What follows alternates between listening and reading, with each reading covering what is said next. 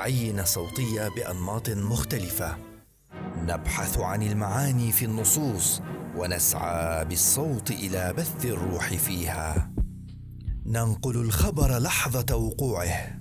أورد برنامج الأمم المتحدة الإمائي نبأ تخصيص يوم عالمي للتعليق الصوتي وأكد البرنامج أن الهدف من تخصيص هذا اليوم هو تكريم المواهب الصوتية المبدعة وتشجيعهم على تحدي الصعاب ومواصلة طريق النجاح من الموهبة وحتى الاحتراف. أكثر جدية وحماس ينقض على الأحرف يفترس الكلمات يطوع النصوص. إنه أبو الحروف.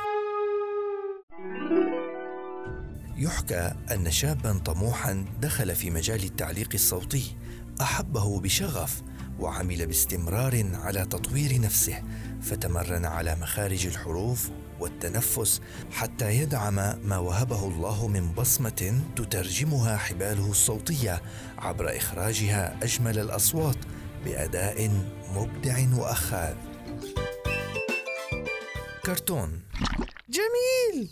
أرجوكم أريد الدخول في مجال التعليق الصوتي. أنا أيضا أريد تدريب حبالي الصوتية. اتصالات ورد آلي. شكرا لاتصالكم بمطبخ التعليق الصوتي. للغة العربية اضغط على الرقم واحد. For English press 2 الجودة عنواننا وراحة العملاء غايتنا. أدب. توضأ بالمحبة قبل الماء.